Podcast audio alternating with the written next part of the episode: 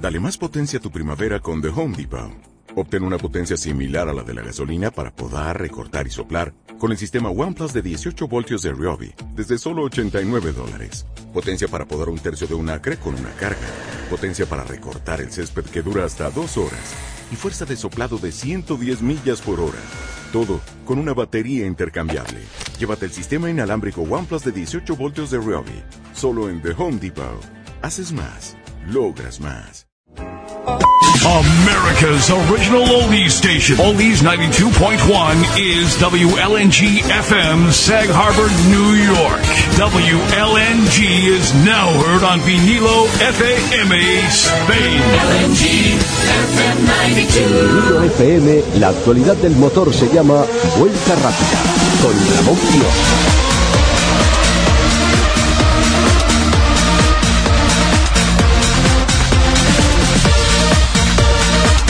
Buenas noches, un miércoles más, son las 11 de la noche, aquí estamos, los de siempre. Bueno, hay alguna novedad esta noche aquí en el estudio, pero bueno, eh, Curro Jiménez está aquí, nuestro hombre de las motos, que nos va a contar qué ha pasado en Australia. Australia ha sido, ¿verdad? Sí, exacto. Con el, con el dedo de Lorenzo, esto de Márquez, que no ha quedado así muy claro, esta sanción.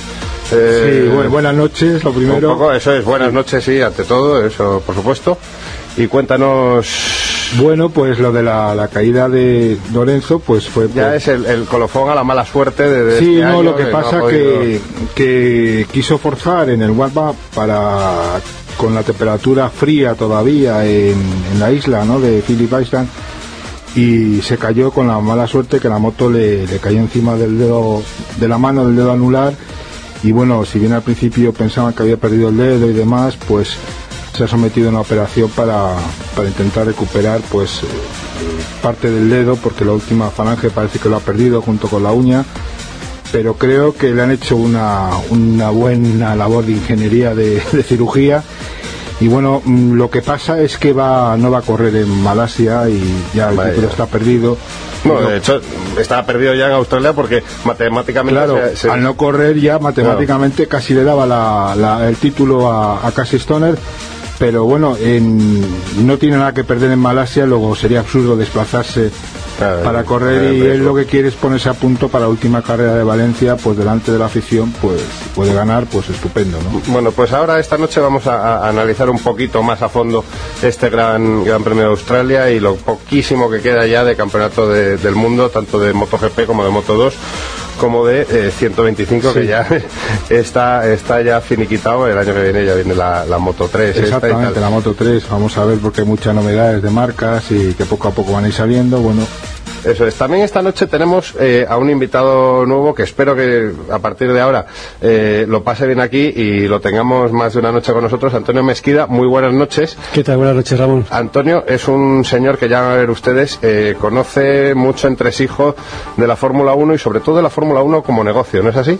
Bueno, hago, hago mis pinitos, ahí, intento hacer mis pinitos. Bueno, seguro que nos ofrece un, un punto de vista atractivo para los, los aficionados que yo creo que desconocemos, que todos nos fijamos sobre todo en las carreras del domingo, los resultados, pero mm, a mucha gente también le gusta el tema técnico, eh, aerodinámico, de motores, pero este tema del business, como tal... Yo, yo no lo conozco nada, lo, yo creo que siento mucha curiosidad. Es un, es un tema apasionante y seguro que nos cuenta alguna historia que, que merece la pena. Entonces ponemos un poquito de música para aclarar un poco la garganta, que lo necesitamos todos, y ahora empezamos.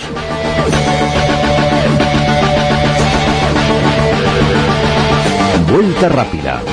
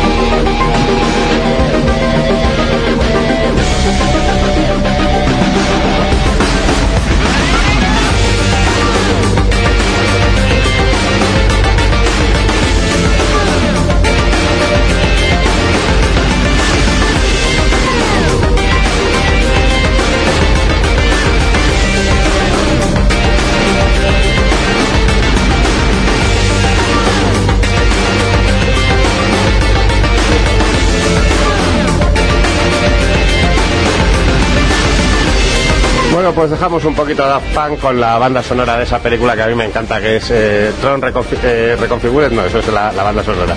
Eh, Tron Legacy, que también es, oye, de, de carreritas, que salen carreritas de, de- de coches así del futuro y tal. A mí me encanta mucho, eh, me encanta.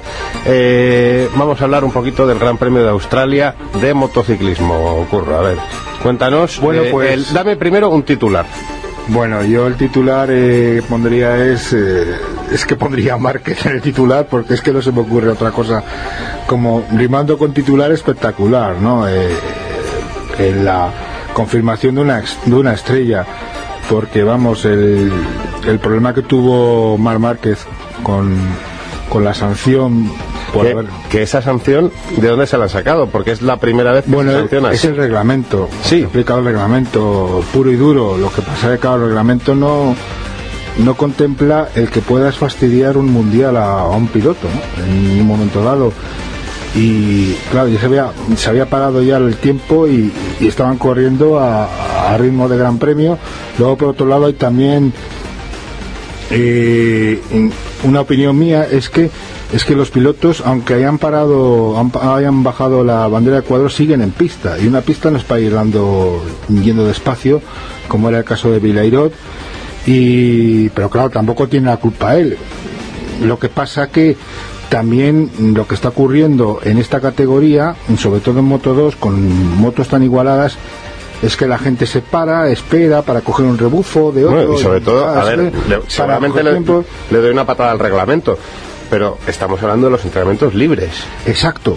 Claro, o sea, me exacto. dices, es que esto Yo digo, en- en una son los, los cronometrados eh, y bueno, pero es que en los libres mm, directamente ya todo lo que hagas en los entrenamientos ya cronometrados no te va a servir para un puesto en la parrilla, porque en el momento que te bajan un minuto, pues un minuto en eh, Es una eternidad. Es una eternidad, exacto. O sea, es- es- significa que tienes que salir el último. O sea, Bueno. nadie, como mucho, y en Moto 2 a lo mejor hay, hay eh, eh, 20 tíos en un mismo segundo. Entonces, Claro. te bajan un minuto es que estás estás atrás del todo y bueno, la, la salida que tuvo fue espectacular. Pues que, o sea, y luego eh, me ha hecho gracia porque en algunos sitios y en comentarios en periódicos he visto, este tío no, no, no tiene la misma moto que los demás, vamos a ver, que es que es el mismo motor en Moto 2, como diciendo, no, es que lleva un motor especial. No, no, el, el- los motores es... En Moto 2 son todos iguales, vienen sellados y lo no se puede tocar nada de centralita ni de ni de inyección ni nada, ni de, preparación, y luego los motores se van cambiando y se van sorteando entre los diferentes equipos. Tú vas a tener un motor que no sabes de quién ha, ha sido antes y... ¿Cómo lo ha tratado? bueno, bueno, lo que pasa que esos motores se testan en la fábrica Honda, ¿no? Y todas las piezas tienen una fiabilidad determinada y, y no se hacen trampas, porque si se hicieran trampas en ese sentido, vería roturas de, de motores en determinados pilotos clave, ¿no? Con, en, en en posiciones clave la- de la de la, de la clasificación y yo por, mm, no creo recordar que haya habido roturas de motor así espectaculares de echar aceite alguna rotura habrá habido no pero son motores muy probados no y no están muy apretados yo pienso para dejar un margen de fiabilidad.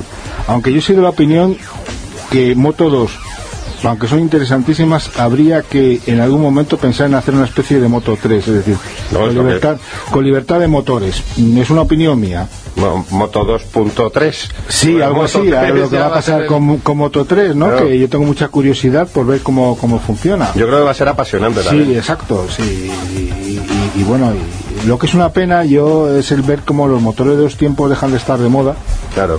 Y, y- no se va a volver a ver, salvo en, reunio- en reuniones no- ne- nostálgicas. Pero Que, bueno, por cierto, ahora el 29 tenemos en... Eh, en- va a estar Agostini. Claro, los que viven en Madrid tenemos Sí. el, el Jarama Vintage Festival. va a estar, creo que va a que va a estar ser algo precioso. ya como Agostini, el campeonísimo Agostini. Sí, sí, bueno. con vamos yo no sé si estará con, con- creo que va a estar con la Yamaha 500 pero a mí me gustaría mucho que estuviera con la con la Semi Augusta Bueno, ya sabes que yo soy yo tiro hacia las motos italianas Y aprovechamos para Sí. meter la cuña. Eh, Motocorse. Con- Si usted tiene, querido oyente, una moto italiana y quiere ponerle un escape... o una alemana Bueno, BMW sí, también, también, pero sobre todo italiana. Es un escape de fibra de carbono, unas manetas, un, al- algo de orfebrería. bueno eh, fibra de carbono es, es titanio, no es lo mismo. titanio. pero vamos tenemos Vale. piezas de fibra de carbono Mejor para- explícalo tú, porque yo aquí Sí, es orfe- orfebrería, orfebrería para, para motos exclusivas como son las motos italianas y, y de diferentes marcas como Ducati, Nueva Augusta, Bimota y luego también ahora BMW. Ya tenemos cosas para UCI, para, para Husqvarna también. Claro, y esto, o sea, yo doy mi palabra de honor que es todo estupendo, porque a Curro es el típico señor que yo le compraría un coche de segunda mano. O sea, que- Sí, de hecho, de hecho yo he, he- he perdido dinero vendiendo coches de segunda mano. Búsquenlo en, en- en internet, Motocorse, también tienen página de Facebook, tienen Exacto. Twitter, tienen de todo, no se Sí, recibe sea, Motocorse en Twitter y Motocorse en Facebook y, y, en, y tenemos dos páginas, una japonesa, motocorse.jp y motocorse.net de San Marino. Bueno, y ahora vamos a hablar de, de dedos, después hablaremos de- del dedo de Vettel, que ha sido ya el, Sí. el definitivo, ahora vamos a habl- hablar del dedo de Jorge Lorenzo. Mala pinta, mala pinta. Mala pinta, eso. no, Yo cuando vi la foto dije, ¡uy! Sí, lo que pasa, bueno, no es una, es, ha sido la mano izquierda mm, para una cosa es lo que mentalmente te supone el tener, te falte una, una falange. No es, el, no es el único que le falta, ¿eh? Sí, sí. Es decir, yo conozco un periodista eh, muy famoso en los círculos, en los círculos, digamos, de la prensa especializada en motos, que es Alan Cathcart, que este tuvo, este hombre tuvo una caída en los 80 y perdió los dedos de la mano derecha, y ahí sigue probando motos y haciendo, y además probando motos fue de los primeros periodistas que le dejaron probar las motos de, de Gran Premio. Yo me acuerdo que fue un hito cuando probó las motos de Freddy Spencer. Digo, joder, le dejan a un periodista subirse una moto de Gran Premio. Pues eso sería el 84. 80 Sí, 84, 85, porque 85, fue ¿eh? el 85, porque eran las, las dos y medio y la, y la, la 500. Maravilloso Y- año, el 85 de Fred Spencer. Sí, sí, Baja- sí. Ganando una carrera, bajándose de la moto, subiéndose la otra y ganando la Bien es cierto que Freddy Spencer tenía una onda que no tenían otros, de dos Bueno. y medio. Eh, porque Anton Mann eh, no le podía seguir con una onda semioficial y Carlos Lavado, la Yamaha, eh, no daba lo, lo que Carlos Lavado era mm, capaz de, de dar como piloto. Yo no sé si muchos pilotos de hoy en día aguantarían dos grandes premios seguidos. Mm, yo creo que con Mar- esas motos. Yo creo que Marc Márquez sí, porque no, lo que hizo el otro día fueron tres. Claro, Pero- yo lo de, lo de Márquez, lo del otro, después del tortazo que se dio, subirse en la moto, hacer la salida que hizo, ponerse a remontar como un desesperado, llegar al tercero y, y ya lo, mm, Emilio Alzamora le puso en la pizarra tres ok, como diciendo, vamos a ver, eh, están luchando eh, por la primera posición Brada, pero luego quedó segundo y ganando D'Angelis. Y entonces, pues, eh, tercero, ok, oye, que has perdido unos puntos, solo te sacan tres puntos. Y ya él confesó con esa manera de hablar que a mí me tiene asombrado, porque parece un, un hombre maduro, hecho y derecho, y es que me dolía todo el cuerpo, estaba magullado, aunque con 18 años parece que no te duele nunca nada, y el pobrecito se le veían con tiritas ahí por la cara, y, y lo decía con una sinceridad, a mí me parecía una manera increíble, o sea, con, con lo difícil que es remontar en una en una cilindrada con, como Moto 2, que todos están tan igualados, Claro, es, es increíble. y, y bueno, vamos a ver qué pasa estas dos carreras, porque. Y vamos a ver qué pasa si sube a MotoGP o no. Porque Emilio Zamora dijo que, que en Malasia se sabría algo. Yo sé que han hablado con el equipo de Lucho Cepinelo. ¿Y tú no crees que es quizá demasiado precipitado? Yo, mira, yo si, si gana el, el Mundial de Moto 2, aunque fuera precipitado, me iba a MotoGP. Si, aunque no tuviera una moto oficial. Si no lo gano, me quedo para ganarlo. Pero Bien. si lo gano, ya. Un, año, un año de prueba o dos. Claro, yo, mm, yo pienso que además, teniendo de, de patrocinador a Repsol, no le van a dar un carro de polos. O sea, eso, bueno, ninguna moto de MotoGP es un carro de polos. Porque yo creo que pocos, po- pocos perso- pocas personas en el mundo podrían sacar a la, moto, a la MotoGP más lenta el partido que tiene. Y, y yo, yo iría a MotoGP, claro, lo que pasa que, que con cuidado, es decir, para aprender. Claro que también estaba para aprender esta temporada en Moto 2. Claro, es que es eso, es eso. Pero vamos, tú imagínate que va a Moto 2 con una moto que no es oficial y empieza a meter rueda a los pilotos de cabeza. Curioso sería. O tú imagínate, Más de uno, más de uno se, se mosquearía. Yo lo ¿eh? veo, yo lo veo- yo esta, esta posibilidad que voy a decir es inviable, mm, a todas luces. Pero tú imagínate que fichara con Ducati y en la primera carrera va el primero con la Ducati, cuando todos los demás eh, no, no pueden ni hacer andar a la Ducati, salvo, salvo Stoner, cuando estaba en la marca. Tú imagínate que pasara eso, es que puede pasar, o sea, Sí. podría pasar si fuera Ducati, que no, no, no creo que vaya. Yo creo que el futuro, el futuro natural de, de, Mar es, es, es correr con una onda. Sobre todo también por el tema de patrocinios y todo esto. Exacto. Claro, ¿y cuánto le queda a Pedrosa? Eh, es como el relevo natural, ¿no? De... Sí, pero Pedrosa es que ha tenido muy mala suerte porque ha sido cam- subcampeón del mundo de moto, bueno, ha sido campeón de 125, dos y medio, subcampeón del mundo de MotoGP. Este año va a luchar por el tercer puesto y, y es que en los momentos Sí, claves- pero van pasando, van Claro. pasando los años. No, o sea, pero se van si eso no- si que tendrá 20, no sé ahora, 26 años, una cosa así, 27. Es joven, es joven. Bueno, mira a Carlos Checa. Por eso. Son 80, de, uy, 80, 38 años y para 39 y campeón del mundo. Campeón del mundo y, y batallando. y Y bien. bien, o sea, porque este último carrera de Portimao ha ganado la primera carrera, la segunda llegó el cuarto, pero porque tampoco le hacía falta ya Claro. arriesgar. Ya está disfrutando. Eh, claro, y entonces, eh, eh, ¿cuánto les queda? Pues no lo sé, yo creo, yo creo que un piloto de MotoGP puede rendir con 35 años perfectamente, hasta 35 años. Pero Rossi ahora tiene... eh, Rossi creo que tiene 32, Sí. ¿no? Por ahí tiene. 22, 33, no sé. Sí, sí. Hombre, lo que pasa es Rossi, mm, yo ya creo que si no va la moto bien, el otro día se cayó adelantando a Bautista y se le fue la borra delantera, yo no sé, yo no sé si está plenamente con- eh, concentrado y yo tengo mis dudas sobre la- que la Ducati va mal, ¿eh? O sea, yo mm, me permito dudarlo. ¿Crees que es un problema también de piloto? Creo que es un problema también de piloto. No, No- de, forma, a lo mejor, física o... o de Coco, porque dicen que va a ser padre y no sé, eh, luego mm, mm, todo esto le ha pasado a él, el, de estos problemas de pilotaje a a raíz del, del accidente que tuvo que se, se partió la, la pierna, no había tenido nunca una lesión tan importante. Y es, No sé. es, es complicado, yo creo, seguir a, a- a un nivel tan alto de concentración cuando eres ya el, el mito vivo de la Claro, parrilla. Eres no un- tienes que demostrar, bueno, tienes que demostrar lo único que le faltaba era un piloto italiano con una moto italiana. Claro. Pero yo te puedo decir Bueno, es como, como esto que nos pasa en la Fórmula 1 del piloto alemán con el coche alemán. justo Claro.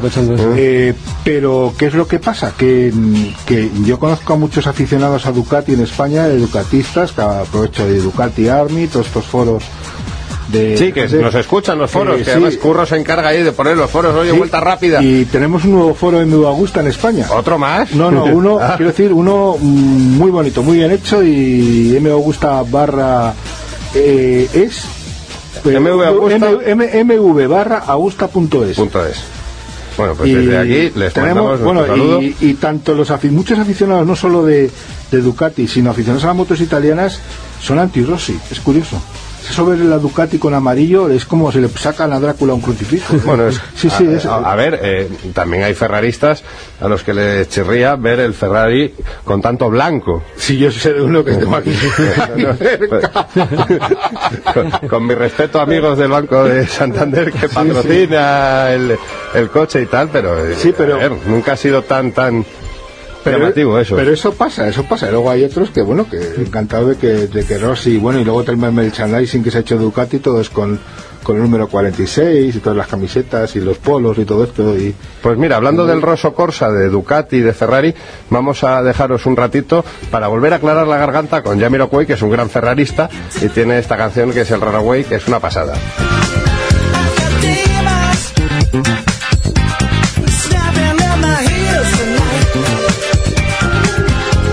Porque la Fórmula 1 no es solo Fernando Alonso, vuelta rápida.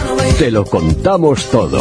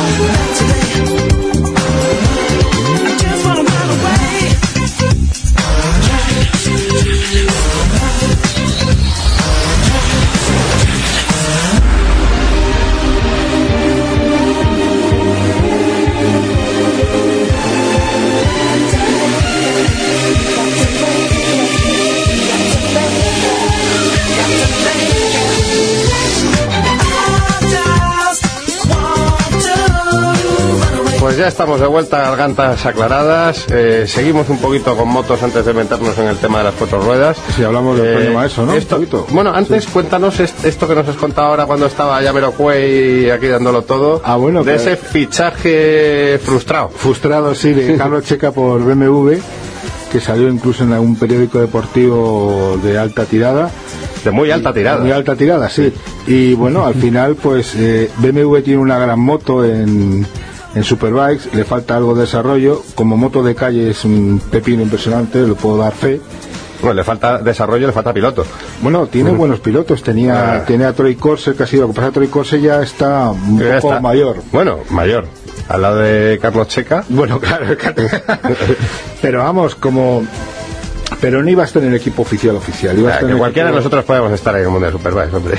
Hombre, yo, yo tengo una moto que ganó una carrera de Superbikes, pero no me imagino. Bueno, p- puedo imaginarme, pero yo es de último con varias vueltas perdidas. Eso sí, ¿no? Y yo pago por verte a ti con el mono de cuero. Y, y yo. Bueno, eh, en, en la foto mía de Twitter sale, ¿no? Lo que pasa que no sé si me lo podría meter ahora porque creo que he cogido un kilito este verano. Vaselina, hombre, vaselina. Pero vamos, que me hago trías, está bien, patrocinado por, por el programa. Vuelta rápida. Oye, aquí en España tenemos unos fabricantes de monos. Vuelta buenísimos. rápida. ¿Qué, qué dicen por ahí de vuelta rápida? Que buenísimos los fabricantes de monos. De monos, sí, sí, de monos de, que han estado corriendo en, con, bueno, con equipos de, bueno, del CEP casi todos llevan monos españoles. Y, y hay un fabricante aquí en Madrid, en Rivas en Madrid, no puedo decir el nombre porque sería darle publicidad, pero bueno, que es un... que es Porque nosotros aquí solo hacemos publicidad de motocorse. bueno, lo, puedo decirlo. eh, hay aquí dos fabricantes importantes, como son Silmar en Cataluña y Danroba aquí en Madrid, que es fantástico, o sea que que, que no hay que irse a, a marcas extranjeras. Yo tengo un mono... O sea, los que somos así a- anchos de Yo lo estructura tengo ósea. a medida, te lo hacen. Sí, sí, ah, fantástico. Sí, sí, fantástico. Ah, vamos a ir un día allí de paseo. Sí, sí, vamos a ir a verlo y te hacemos un mono ahí con patrocinado por, por Vuelta Rápida o... Pues sí, claro, ¿no? claro que sí. Y nuestro amigo Antonio Maeso, que, que es de él. Hoy no, No, no, que te iba a decir que, al teléfono. que al final se ha quedado en Ducati este, Ah, bueno, este claro. Carlos Checa. Eh, y bueno, vamos a ver qué pasa porque va a correr con la Ducati 1198, por la nueva. eh, la- Y con evoluciones, me imagino, ya de... Bueno, supongo que fábrica se volcará un poco más, ¿no? Porque es que, claro, eh, con el, el bluff que ha sido Rossi esta temporada como piloto italiano mega estrella con Ducati y, ver la decepción que ha supuesto, ¿no? Claro. Pues supongo que, es que no lo sé si le van a apoyar más de lo que le tienen que apoyar. Vamos a ver si le tenemos una semana de estas... No, en el estudio va a ser complicado, pero por teléfono Por que nos lo cuente y nos lo cuente. él mismo. Yo creo que es, es lo mejor, sí. eh, recurrir a las fuentes, ¿no? Antes de que se vaya a vacaciones, porque supongo que, bueno, yo creo que estará por Valencia para ver en la carrera. Por eso, por eso vamos Yo a no sé si voy a Valencia, si voy a bordo y le digo, y a ver cuándo vienes a nuestro programa. Oye, aquí le tratamos bien y luego Sí, además... sí, sí, eh, luego le invitamos, bueno, no los puede tomar el tonic, ¿no? Porque claro, Claro. un, un deportista que, porque aquí vemos que, que eh, Carlos Así Checa tocamos una- a más. Exacto, repartimos Sí. mejor así. No, pero, pero el, Carlos Checa es que se machaca físicamente que no veas. Luego es muy aficionado al trekking y a la escalada, o sea, es, Es un, es un es un- atleta, es vamos. un atleta de tomo y lomos. Bueno, y Maeso, que, que lo teníamos el otro día contando Pues sí, su, su Anton- historia Antonio chula. sigue, sigue, sigue para poder correr el, el Tourist Trophy y yo creo que, que lo va a conseguir, va a conseguir el patrocinio eh, adecuado y, y bueno. yo me he enganchado a su historia, lo ves. Sí, yo, yo en mi Facebook, a- cuando me baja su anuncio, ¡pum! lo subo para arriba, lo Eso es. pongo ahí en primera línea y, y Y además- espero que lo consiga, ¿no? Pues, bueno, ¿has visto él, él nos va contando el en- vídeo de su vuelta al... Es al- impresionante. bueno, es que se te acumula el trabajo. O sea, lo estás viendo y dices, bueno, pero ¿qué pasa? Es que te cansas, te cansas, terminas Eh, lo- lo- lo puede- Son 22 minutos Sí, sí. a la vuelta a la isla de Man, que son 63 kilómetros. Sí, de orden de 60 y 60 tantos. kilómetros, y, y bueno, es que, es, es que eh, no sé cómo se puede mantener la concentración tanto tiempo, claro. Es, está hecho para superdotados, pues como correr en la Fórmula 1 cuando es una vuelta rápida de, de un piloto, ¿no? ¿Cómo puede dar luego 70 vueltas a un circuito? superdotado como Vettel, por ejemplo. Sí, sí. Por ejemplo. Que hablando de Vettel, eh, tenemos al teléfono a uno de nuestros vueltas rapideros más excelsos, Carlos Barazal. Muy buenas noches. Muy buenas noches. Te- me acaban de decir que te teníamos ahí esperando, no me había enterado, macho. Perdona que te hayamos tenido. Nada, nada, nada. Eh, habemos campeón. Sí, y ya me estás poniendo la, la muleta ahí delante, ¿eh? Eh, habemos campeón y de constructores también. También, también, claro, estaba También, claro. también. No, no, no había dudas. Y luego además, eh, gran papel, mm, la prensa entera está de acuerdo de el otro piloto español, Alguersuari. Sí, bueno, pues hecho, la- por fin Toro Rosso no jugó a equipo pequeño. Eh, es cierto que Toro Rosso tiene ahora mismo un pepino indecente. Y, además hicieron otra cosa más que fue darle la mayor punta de toda la carrera, era el coche con más punta de, de todos los participantes y claro, eso favoreció muchísimo el, el ritmo de, de Jaime. Este- Pero bueno, un séptimo puesto que ahora mismo les coloca como el- el- el- la mejor marca de- detrás de las tres intocables y, y es que es verdad, es ahí donde están, con lo cual eh, pues es su puesto donde deben de acabar. Ahora, eh, ellos, ellos toda la temporada, digamos que se han estado pegando, no sé si con Renault, con Force India. Y ha habido altibajos. sí, pero que les ha pasado a todos, ¿eh? Les ha pasado a todos porque Renault ha estado, ha sido un momento, ha habido carreras que estaba ahí, era, era el gallito de, de- de ese grupo, lo llegó a ser Sauber, Force India sacó también la cabeza y ahora con las, con las modificaciones que ha- últimamente ha puesto Toro Rosso en Liza, pues eh, el coche va porque ya vimos que el Suzuka iba como un avión en los libres. Lo que pasa es que Toro Rosso, por lo que fuere, no se atrevió a hacer una estrategia de equipo grande, si me- para que nos entendamos. Eh, volvieron a, guardar juegos de gomas y demás, pero aquí, bueno, pues no sé por qué razón, pues, bien porque ha habido un toque o alguien ha dicho algo, pero les han, jugado a lo grande y el resultado que han conseguido pues ha sido también grande, lógicamente. Claro. Lo que, otra cosa que me llamó muchísimo la atención de, de Corea, aparte de bueno el, el título de, de constructores de, de Red Bull, ese quinto puesto de Alonso que ahora hablaremos un poquito más a fondo, mm, noté que faltaba una persona en, en Corea, en el, en el box de, de Red Bull. ¿Dónde estaba? Que notaste que faltaba una persona. Sí, Niwi. Mm, estaría buscando al que le robó el alerón en Monza, ¿será? Hombre, lo que, lo que han dicho es que está en el Reino Unido desarrollando ya el RB8. Pues vamos a ver, hasta cierto punto es lógico porque ya su, su presencia no es necesaria. Claro, pero hombre, el, el gran premio que queda campeón pero- de constructores, que realmente es el fruto de tu, de tu trabajo, ¿no? Ya, pero ¿sabes lo que pasa? Que, que al final eh, es que Niwi es muy raro. O sea, Y a ver, un- lo hemos dicho muchas veces, un individuo que prefiere vivir en Inglaterra e Italia, es, que ser raro. Sí. ¿Eh? Que le gusta mucho diseñar barcos, porque es lo que claro, entonces, eh, bueno, eh, y de tal manera no nos engañemos, eh, si quieres estar ahí, eh, la única manera es, es currar. Claro. Y él el fin de semana del circuito ya no tenía nada que hacer. Bueno, y no, es- no es latino, porque si hacemos caso a las declaraciones estas de Domenicali, diciendo que en el tema de la aerodinámica los latinos no somos buenos en eso, esa es la excusa de, de la aerodinámica de Ferrari, que me ha llamado también muchísimo la atención. Pero bueno, como están preparando un coche espectacular para 2012, Sí, nada, mira, cuando, cuando se habla tanto, está claro que es para desviar la atención. De todas maneras, hay que decir una cosa, eh, hoy ya he terminado de contrastar, pues, retales sueltos que me habían llegado, ya los he podido juntar y hacer una buena pieza. sí, Eh, la carrera de Alonso es excepcional, no, lo siguiente. Y me, y me explico. A ver, Eh, justifica que un quinto puesto sea excepcional, no lo siguiente. Pues te lo voy a explicar y es muy fácil. Eh, no solo, no solo hay un alerón de camión, porque el espesor de ese, de ese alerón era, pues no sé, como cinco o seis veces el de un alerón normal, por Sí. ejemplo. Pero bueno, no ese es el problema, sino que Massa, por ejemplo, estuvo probando nuevas baterías para el KERS. Bien. Eh, estaremos de acuerdo que 5 kilos en un Fórmula 1 es una burrada, ¿no? M- Más que una borrada. Bueno, pues por ahí empiezan a ir los tiros. Bien. Eh, Alonso tuvo que parar de la vuelta 15 porque alguien en Ferrari dijo que claro, que como estaba más adelante, que cómo iba a parar Alonso antes cuando Alonso debía haber parado en la vuelta 11. ¿Cuántos segundos perdió Alonso en esas cuatro vueltas? Exactamente 8. ¿A cuánto se quedó Alonso de la segunda plaza en el Gran Premio? A dos y medio. Pues mira. A partir de ahí podemos hacer cálculos. Obviamente una cosa es llegar y otra cosa es pasar. Claro.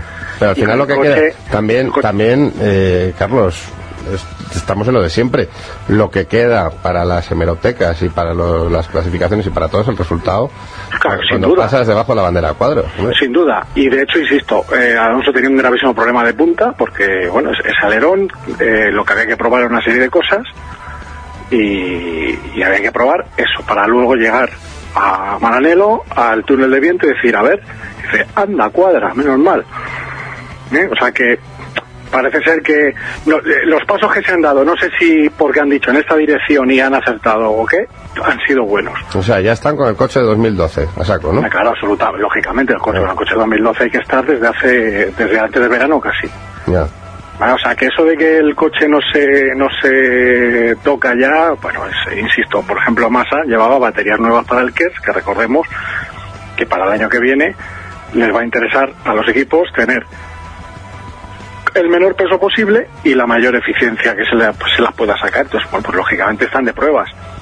Que Ah. sí, que unas baterías se pueden probar en pretemporada porque estás dando muchas vueltas y demás, sí, pero bueno, eh, Sí, como ya, al ya, final... está, ya está todo Claro. perdido en esta, o sea, es.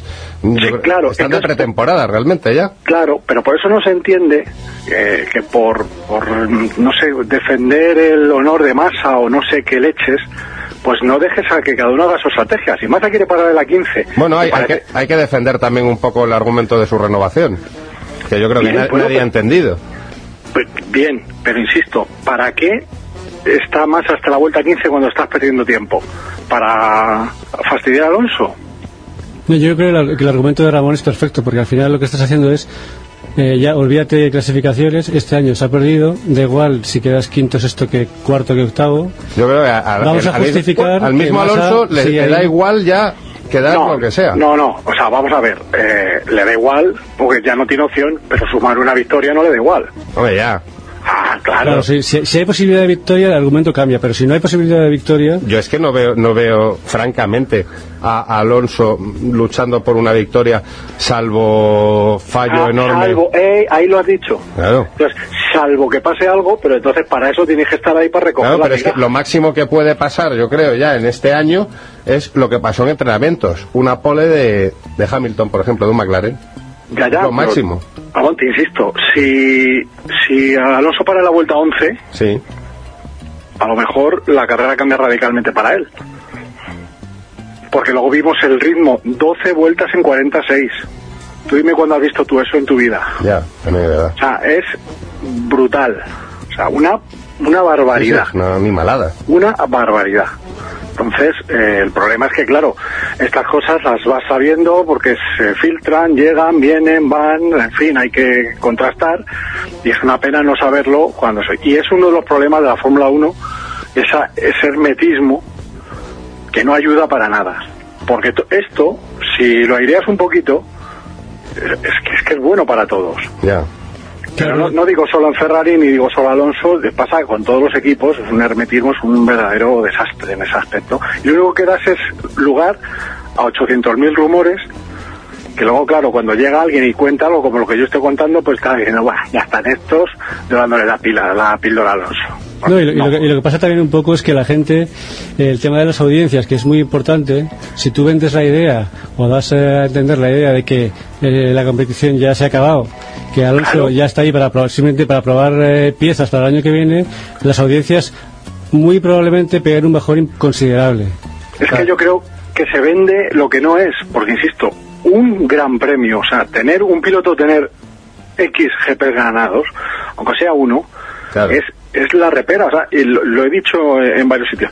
¿Qué no darán ahora mismo Massa, Weber, Schumacher y Rosberg, que son de los equipos punteros los que no han conseguido ninguna victoria, por una? Por Ya. conseguir subir, claro. Y ya no te hablo, Alonso que solo tiene una, Bueno, y Schumacher por un podio. que está. Vamos. Bueno, pues o en Mercedes efectivamente por un podio. Por o un sea, podio. O sea, es que la, la foto de, un- de Mercedes en el podio, Claro. eso pagarían. Fuera. Entonces, por eso digo que, que, que no se puede decir que esto se ha acabado. Es que. Pero eh, bueno, a nivel, además, a nivel audiencia, no sé exactamente la, la audiencia que han hecho. No, creo que no ha ido mal. semana. No, no ha ido mal porque, oye, es un producto ganador. eh, que luego ese es otro tema. Veremos a ver mm, en cuanto eh, la cadena verde deje de tener las la, la exclusiva de, de las retransmisiones a ver a, a quién a quién pasa y con quién pasa, que ese luego es otro Pues otro cantar a, a lo mejor interesante. eh, es que el problema es que muchas veces nos dan las cifras de, de la cadena verde como tú, tú bien dices, pero no las suman con lo que suma la cadena de según se sube allá arriba a la derecha Sí. y todas las cadenas autonómicas que lo dan. ¿Ves? También. Pero, Ojo, eh, a ver, yo- que- a mí me llama muchísimo la atención en, en Twitter la cantidad de gente que, que sigo habitualmente y, y- y que están ahí metidos en, en el tema de la información de Fórmula 1, que son así grandes aficionados, y mucha gente decía, es que no me voy a levantar, es que no... o sea, y mucha gente decía, es que, es que no voy a ver la calificación. En todo Pero, caso, a lo mejor... Pero es que tienen una ventaja. Es que ahora te la repiten. Ya, ya, ya, ya, Entonces ya no es lo mismo. Sí, sí, Que, mucha o- gente obviamente. lo ve, o sea, yo, yo me levanto, yo no obligo a nadie que, que se levante, pero sé que luego la van a ver. Sí. Eh, El problema era antaño que te la ponían de madrugada con, pero o sea, literalmente nocturnidad, nocturnidad y alevosía. Y repetición y leches. Y entonces tenías un VHS guarrindongo para grabar. No, ahora tienes Pero tú eras de los que te la grababas, yo te hacía a ti levantándote, hombre. No, no, yo las veía por la RTL, afortunadamente, o por Claro. canal digital. Eh, no, no, yo o estaba en los de los circuitos, que esas otras, claro. Como que lo- sobre lo que decía Ramón antes de las audiencias y la sexta, cuando, cuando la sexta deja de tener los derechos, lo que yo sí te puedo dar fe es que, que la jugada de la sexta era, en su caso, que eso es lo que estaba palabrado, que al fusionarse con Antena 3, que eh, cuando compraban los derechos tenían... Bueno, los derechos no son de la sexta, son de Media Pro. son media, de Media Pro, pero yo te puedo decir que yo asistí a una reunión en, en Londres, en la sede de la FOM, en la que a mí ya se me anunció que se fusionaba con la sexta con Antena 3 y que íbamos a ver las carreras de Fórmula 1 en Antena 3. Sí, ese es, el, ese es el rumor más que extendido que hay. No, bueno, yo- yo- no, es, no es un rumor, ¿eh? O sea, yo te, Vamos. te estoy diciendo Bueno, que... yo desde aquí pido por favor que no le den el mismo tratamiento que los rallies. Eh, por favor, por favor, de verdad. O sea, yo las quiero ver. Si nos las van a poner en Antena 3, que nos las pongan en Antena 3 y no nos las pongan en Nitro, no sé a qué hora. Mira, yo creo que al final el, el precio que tiene es, es tan exorbitado Claro, claro, era un tema, era un tema de, de- de Claro. precio, no, son- no era más que- que, claro, que Antena 3 no va a tener mucha otra opción para sacarle realmente rendimiento que hacer lo que algo muy parecido a lo que está haciendo la, oye, esto la cadena verde. O sea, no... la sexta, Bueno, la yo- cadena yo verde, creo- la sexta, ¿eh? Yo creo que no hay, yo creo que no hay, no tiene mucha relación si realmente le quieren sacar el, el jugo. Ahora, lo que pasa es que Antena 3 se puede encontrar con, con la resurrección de Ferrari. Claro que eso, eso puede ser el, el- el- Eso, eso es el claro. regalo de, de Navidad, Claro. vamos, de, Sí, años. de, claro. de la- de 10 años de Navidad. Vamos, eh, digo yo, en, en Telecinco también deben estar ya rezándole a, a todo el santoral completo porque algún piloto español en motos de, de Sí, punte. vamos a ver cómo son las retransmisiones de Telecinco, es. que, que mucho me temo que será con la ventanita de tipo Fórmula 1, que ahora en televisión española nos hemos acostumbrados a que como no hay publicidad, ver Claro, burro, ese es el problema. Ese es el Así problema. que- Pero de todas maneras. eh, A lo bueno yo- se acostumbra uno muy rápido. Hombre, claro. A nivel, a nivel de motos, obviamente eh, nos tenemos que olvidar de, eh, de 9 de mañana, de las, de las 9 de la mañana hasta las 3 de la tarde. Claro.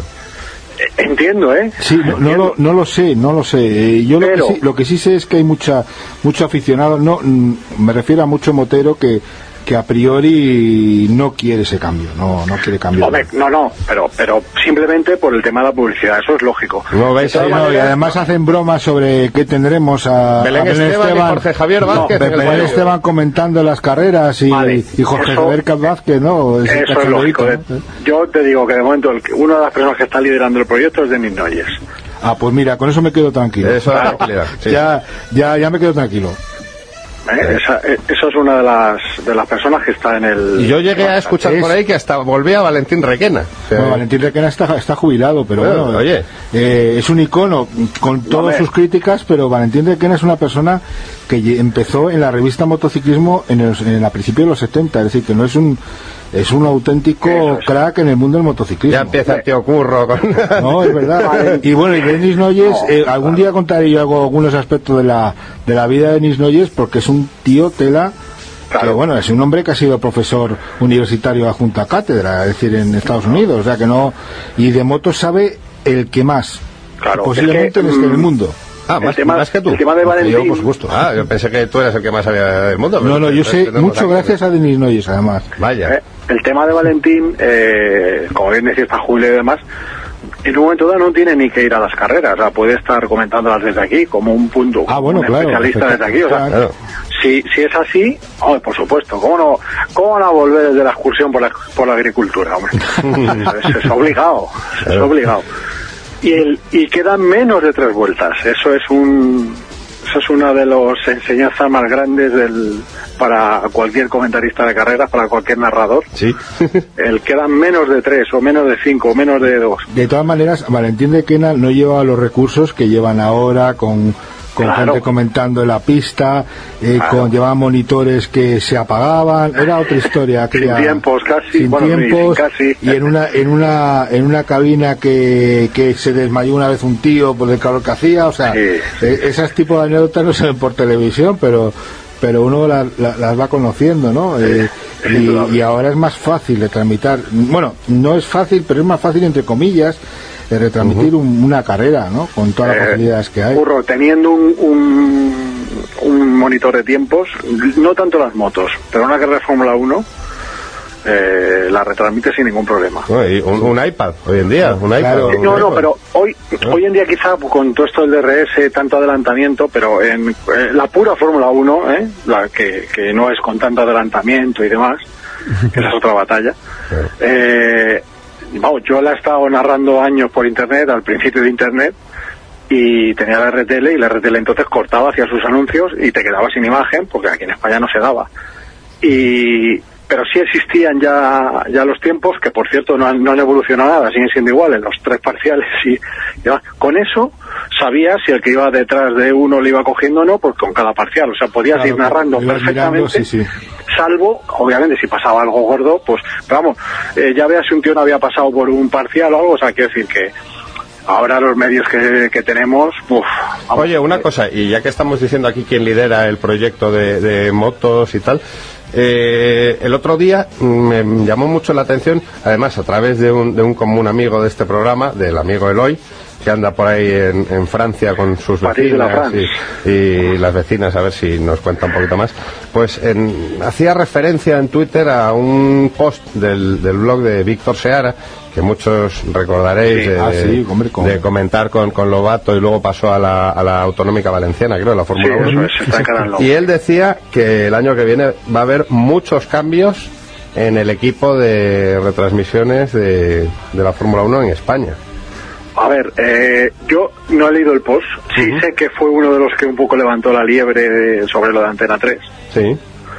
Eh, y lo de los cambios en el equipo, ahí así que me, me pillas. Pero vamos, eh, los cambios, no sé. ¿Te Tú no- refieres- tú no te refieres puedes- Al, ah. equipo, al equipo de la sexta, ¿te refieres? Sí, sí, bueno, el equipo de la sexta o, o el, el equipo que vaya a hacerlo, porque al final el equipo de la sexta es prácticamente el mismo que estuvo en No, Telecinco. sí, sin prácticamente, es exactamente Claro. lo mismo. Claro, es que es el mismo, por eso lo digo. exactamente. O sea, Ahí está un tío muy importante que es Miguel Miguel Cobos, que es el, el productor, que es que exactamente la misma gente con diferente camiseta, es exactamente la misma Sí, gente. sí, es la misma, efectivamente. Por eso digo que mm, entiendo, entiendo que el producto vende. Porque De, de hecho, de- si- por, por parte de Lobato, sería ya, yo creo, un récord de, de estar eh, retransmitiendo el mismo producto en tres cadenas diferentes, ¿no? O sea, Por el- sería una no, no, llamativa. es que yo creo que es un récord que se va a producir, vamos. Sí, está mí- seguro, ¿no? Sí. entiendo. eh, no digo, no digo que un cambio pueda pueda ser mejor. No lo, no, o sea, no lo sé. Pero hombre, mm, esto es lo de siempre, ¿no? Si funciona, ¿para que lo tocas? Claro.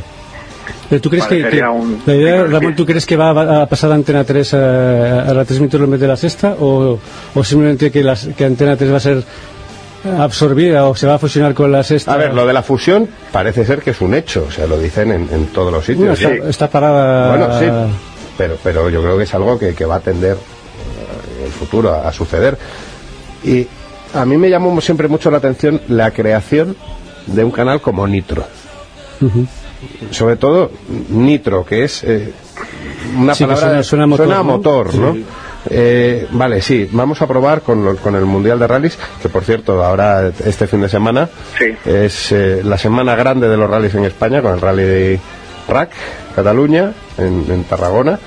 Con Dani Sordo corriendo en casa, que a ver si repite por lo menos podio y, a ver si incluso no está ahí luchando por, por la victoria, ¿eh? que, que le veo al tío crecido, Carlos. Lo veo difícil, ¿eh? Lo, Bueno. lo- lo que comentas tú de Nitro, lo que, lo que estás más o menos diciendo es que en, en- en un futuro es posible que en Nitro se transmitieran las carreras de Fórmula 1. Bueno, eso yo lo veo imposible. Y te voy a decir por qué. Lo veo imposible porque no va a dejar nunca la FOM que en un canal que no es eh, Nacional. se le transmite la Fórmula 1. Bueno, Seguro. Y también era imposible ver las grandes vueltas por etapas ciclistas eh, que no estuvieran en el, prime- No, es en, que no- en el no mediodía es- de televisión es española y ahora está en Teledeporte. Es que no va a ser posible ni siquiera Ramón por contrato, o sea, no, no es factible. O sea, la única manera, de, de- o sea, el único paso posible es que fuera a Antena 3, Antena 3 como tal. Y de hecho es lo que está es lo que está previsto. Otra cosa es que Eh, y Nitro lo cogiera los libres y todo, como- Eh, Exacto. eso es. Tipo, tipo- como vas ahora con las retransmisiones en diferido también. Claro. Exacto, Claro, pero, el directo, el directo de. Fórmula 1, que es lo que realmente tiene valor, el directo de Fórmula 1, que es lo que realmente vale en cuanto a derechos de televisión, el único paso posible, a mi entender, es de la sexta a Antena 3 y punto. Y solo si hay fusión, si no tampoco. Ya. Hombre, yo, yo echo de menos, y, y me imagino que muchos de vosotros también, algo como lo que se hizo en su día en la televisión de pago, con los diferentes canales, el monitor Bueno, de la tiempos, televisión de pago no, en el canal que montamos nosotros de, de teléfono móvil, por ejemplo, con- también, con- que esta con- historia la tienes que contar. tener televisión que, que si podías ver las carreras, tú podías seleccionar hasta la cámara subjetiva. ¿De, de qué Claro. coche querías El verlo? coche querías verlo y lo que comentaba comentaba C- Carlos es muy importante el monitor de tiempos para alguien que sepa de Fórmula 1 pues imagino que igual que en, en motos Hombre, yo ahora yo ve- veo las carreras con el iPad. o claro, sea, tú interpretas la carrera con el monitor de tiempos Claro, pues Claro, claro, absolutamente. Y de hecho, las sesiones de calificación al final, yo ponía el monitor de tiempos, no, no veía. ¿Cómo te queda claro, realmente? No, es, es que la manera de ver es que, eh, por ejemplo, el otro día en Corea, Sí, yo creo que asistimos a la sesión de calificación más bestial del año. sí, sin duda. Fue la más bestial, para mí ha sido la más bestial del año. Y, Sin duda. y, wow, la única manera. de- y ojo, que aquel- el monitor de, de pago tenía hasta la milésima en los parciales. Sí, O sea, ya no, no es decir eh, 34-3 y el otro 34-3, sí, pero eh, no es lo mismo un 34-301 contra un 34-399. ¿eh? Claro. Que, o sea, ibas viendo y al final te veías el, el final en eso. Luego ya veías la repetición, veías tranquilamente como Hakkinen había pasado ahí, había pisado un poquito la hierba y por eso se la había quitado a la suma, que es la pole, por ejemplo. No, a ver, no, no es ninguna tontería decir que es que el, el futuro de las, de las retransmisiones pasan por una tele con, con acceso a Internet y tener tú ahí tu, tu monitor de tiempos, tu Twitter, que es muy divertido también ver los comentarios que están dejando las cuentas de Twitter oficiales de, de los equipos, ¿no? Que también tiene su, sí, su chispa ¿no? su chispa, ¿no? Y, y luego, pues no sé, tener algo de, de la radio. Sí, pues, pues ahora, ahora lo tienes. Tienes la tele con la transmisión, tienes el iPad con los tiempos y el ordenador con, Con el Twitter. con el Twitter. Sí, sí. Lo que pasa que, joder, oye, en casa te ven como un poco bicho raro, ¿eh? Eso te Bueno, ya, pero ya, ya de perdidos al río, ¿eh? Ya. No, no, no. Descalificado completamente. Papá está viendo la carrera y luego la cerveza pues la coges así como... Efectivamente. Pero bueno. Dicho raro en tu casa, Ramón, aunque no tengas iPad, yo creo que en tu casa tienen asumido que. Ah, hombre. Oye, estoy leyendo por aquí una noticia que a ver, es un poco de, de- de prensa rosa que también ha tenido su, su coña y su cosa en Twitter. Eh, un titular en una edición digital de un periódico. eh, ¿Le ha dejado su novia o simplemente está cansado? Eh, porque Hamilton. Estuvo de mal humor en Corea. ¿Qué se sabe de esto? Vale, mm, me, vas a permitir, me vas a permitir que es que ni lo sé ni me importa. Fenomenal. Pero vamos, yo con mi forma de ser, por ejemplo, me pongo la piel de Hamilton. Toda la tralla que le hemos dado. ¿Eh? Sale ahí a la fotito esa que se han inventado de Sí. los de la pole y tal.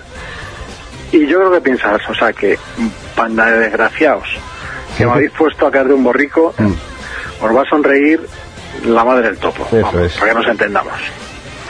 O sea, que, vamos, eh, no sé yo, se- me sería muy poco profesional por parte de Hamilton y, entiendo que, que, que no puede ser. Que si le ha ocurrido algún tipo de tema, yo creo que después de estarse ahí jugando la vida, porque ojo la vuelta que hizo, contravolanteando, Fue espectacular. ¿eh? contravolanteando. ¿m? O sea, vamos a ver. Eh, después de eso, que es que no, no ha echado una risa porque se ha enfadado con su chica. Mira, es que simplemente el, el- el sugerir eso Ya. ya me deja claro el nivel el coeficiente intelectual de quien, de quien lo ha escrito. Yo ahí te comentaría dos cosas. Una, no creo que a, que a Hamilton le importe mucho en este momento ese tema. Eh, no es un tío que tenga muchos problemas con, con las mujeres. Y puedo dar fe. Eh, puedo dar fe de ello. Yo creo que yo creo que ninguno de los que corren allí, vamos, pero Pero él, él especialmente, ¿no? y te puedo decir Ni que- ninguno de nosotros, pero de- vamos a ver. Bueno, tampoco. Ah, Tan difícil de ligar. Ah, un día, Y- y más desde que un- esta vuelta un día, rápida, un día ¿no? yo cuento una anécdota del padre de Hamilton. No, yo creo que a él le ha, le ha metido una presión bestial. Él tenía una presión bestial. Yo creo que, el- que las declaraciones que ha hecho todo el mundo sobre el tema de su, de su management han sido Eh, una. Se han tirado a la piscina y creo que se han pasado 100 pueblos. No, no creo que a ningún otro piloto se le esté juzgando eh, continuamente su carácter, su- sus decisiones, su management, su tal. Creo que se han Bueno, pasado. bueno. Yo me soy uno de Asturias que también. Bueno, hablo eh, globalmente, de que- pero en general yo creo que con él hay una presión que, que no es normal y él, en el momento de mayor presión del año, que ha sido justo la semana anterior para él, yo creo, es cuando el tío ha dicho, bueno, pues ahora es cuando meto la tralla. Y entonces el tío, y de hecho yo hablé con, puedo decirte que hablé con Pedro Martínez de la Rosa dos o tres horas antes del, del Gran Premio Y me comentó que, que, que para él el favorito era Hamilton. A Hamilton, para él iba a darlo todo ese fin de semana. Eh, yo mi apuesta era era Baton por, por un poco por su por su personalidad y porque qui- qui- quizás sea el caso opuesto en cuanto a, a un tío digamos más más constante y, Sí, y tal. sí, sí, sí, sin duda. Y la sorpresa efectivamente fue Hamilton. A Hamilton estamos acostumbrados a que o acostumbrados por lo que nos comentan los, algunos comentaristas que la cague Mm. y no solamente no la cagó, sino que hizo un carre- un carrerón. Un No, si el, el gran problema de Hamilton, eh, eh, ya lo he dicho alguna vez, es si va a ser un Mansell o se va a acercar a, a ese Sena con el que le quieren comparar. Y hasta ahora es, es un Mansell. Sí. Es así. No, Ojo, no oye, está que- quitando ese San Benito. Que no está nada mal ser un Mansell. No, no, no, por supuesto que no, pero me refiero que Mansell probablemente es un tipo que se podía haber retirado pues con otras, no te voy a decir otras, creo que tiene 25 victorias, quiero recordar, o por ahí, o 24, con otras 15 fácil, Bueno, yo iba a decir 10, pero bueno. sí. no, no, eh, tiene, eh, y podía haber sido un piloto de, de, de- de tres títulos, Dos, dos casi seguro, Sí. y se fue con uno y con ese aura de cromañón, de rompecoches y de cometer errores en los momentos claves. O sea, porque a Hamilton, o sea, tú dices, dicen de Alonso, pero es que Alonso al final, al fin y al cabo se ha tirado dos años con un Renault que obviamente no estaba para luchar por el título. Y ahora pues ha llegado a una Ferrari que, que- que, bueno que está en, en plena todavía en plena destrucción a ver si ya empieza la reconstrucción Ah, pero es que él ha estado prácticamente con el mejor coche de la parrilla o al menos al menos que es lo mínimo que, que- que creo que debe pedir un piloto con uno de los tres mejores coches de la parrilla para que él ponga el resto Sí, o sea, con, con posibilidades serias de estar ahí. ahí claro sí, no, no hombre absolutamente Oye, chicos, y mira, ya, ya va quedando muy, muy poco tiempo, nos vamos acercando a la medianoche. Hay un apunte eh, que, que ha salido en la noticia. eh, a nivel rides, que Carlos Sainz ha comunicado ya que el año que viene el, el Dakar eh, va a ser sin él. Era una cosa ya más o nos menos. hacemos mayores don Ramón nos Claro, hacemos bueno, mayores y, y tu equipo de- lo deja para centrarse en el Mundial de Rallys y él no También, está ya para... lógico. Má- Más, que para llevar el coche está para dirigir un poco y asesorar. Mm, con, no sé, no sé cómo decirlo, porque creo que nos quedamos todos helados con la desgracia que, que nos ha sacudido esta, esta semana. Oye, Ramón, perdóname, antes, Sí. antes de ir a... a- a- es, es dos segundos. Eh, se retira casi casi ya oficialmente Carlos Sainz Sí. y Carlete, su hijo, disputa este fin de semana en Hockenheim la Fórmula 3 Euro Series para poder participar en Macao. Eso es. O sea que él, él está, prácticamente le está pasando el relevo. Y Sainz no corre porque obviamente Sainz no está para irse con un equipo privado. Él necesita, por, por su manera de trabajar y demás, Una un equipo oficial o, o muy semioficial. Sí, claro, eso claro, es. no, no está... Y, y, oye, ¿y qué necesidad? Si ya, ya ha hecho todo lo que tenía que hacer. Sí, no, bueno, eh, yo creo que si hubieras seguido, yo creo que habría estado ahí, ¿eh? pero bueno. Bueno, yo ahora le veo ganando un título más tarde o más temprano de constructores como jefe de equipo. Sí, y, sí, haciéndole duda, la Pascua al señor Kesnel. Sin duda. Y, y porque la vuelta de Toyota Alemán le pilla con tres o cuatro años de más. ¿eh? Eso es, eso es. Si no, no sé yo si al final no habremos visto todos cumplidos el sueño, que no sé Ya. si es el suyo. Ya. Weldon es todo suyo ya. Sí, qué horror, qué horror. Qué, qué pena un tío tan joven, con tan prometedor. Sí, fue, ha sido horrible. Además, seguirlo. Bueno, pa- bueno, prometedor y ganador de las 500 millas, pero Jo, 32 años tenía ya. sí, pero Y dos veces ganador de Indianapolis y bueno, pues una fatalidad. una fatalidad y mm, muy dolido me quedo con el tratamiento que le han dado muchos medios generalistas. Pero eso ya sabemos que... Muy dolido, muy primero, dolido. Primero por la ignorancia supina Sí, Sí. y, y algo lamentable de... yo me quedo en estas de bebía leche por su hija. por su hijo, sí, los- Chorradas, pues son- Y dicen decir- chorradas. y decir, Es- un- el espectacular accidente. Un accidente no es espectacular, es terrible. Es sí. horrible. Es horrible. Un accidente es espectacular siempre y cuando no pase nada. No pase nada, efectivamente. Esa es la diferencia, que cuando horrible, ya además, pasa algo... Seguirlo a través de. Yo me acuerdo que estaba justamente tuiteando ahí con, con eh, Adrián Fernández, el, el- el- el mexicano. Sí. Sí, que- y él estaba haciendo tweets precisamente sobre, la- sobre el accidente Mm. y pasó de, de joder, menuda leche a Dios, qué horror. Sí. Ah, y, Yo- yo y empecé todavía con- hoy sigue tuiteando sobre el tema, porque fue, ha sido un Yo en la horrible. tercera, en la tercera repetición fue cuando dije, madre mía, aquí tenemos chicha, porque me recordó Mm. al de Greg Moore. Sí. El accidente de Greg Moore fue igual, se salió, no igual, que se salió Sí, y al llegar a la hierba el coche clavo y empezó a dar vueltas Mm. de campana, por decirlo para que nos entendamos, a girar y pegó contra el muro del lado del piloto. Y en una de las repeticiones, lamentablemente, se ve, porque además cuando ya parece que ha pasado todo el accidente es cuando llega Weldon y sale volando Eso es. Que es algo incomprensible también, un piloto tan experimentado como él, Sí. que viendo que se estaba preparando una buena, porque ya se había visto, vamos, él venía bastante atrás.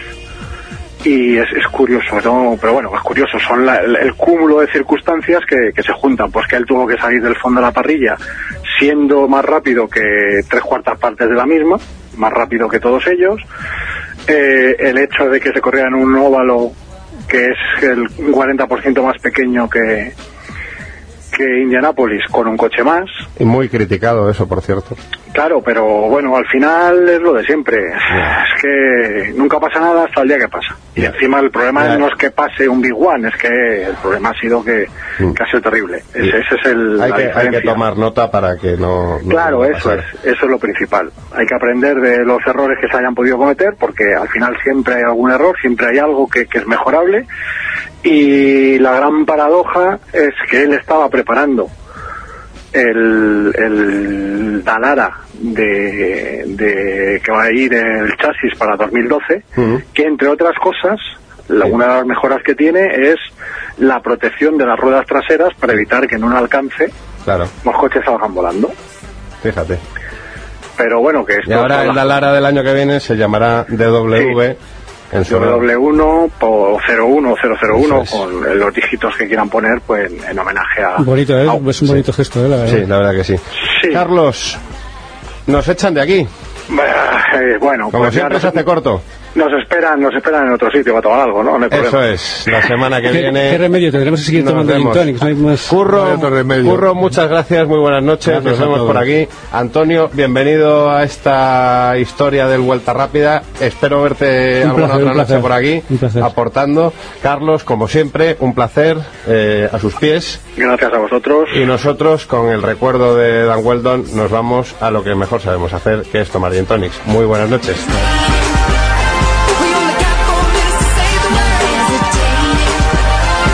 En vinilo FM, Vuelta Rápida.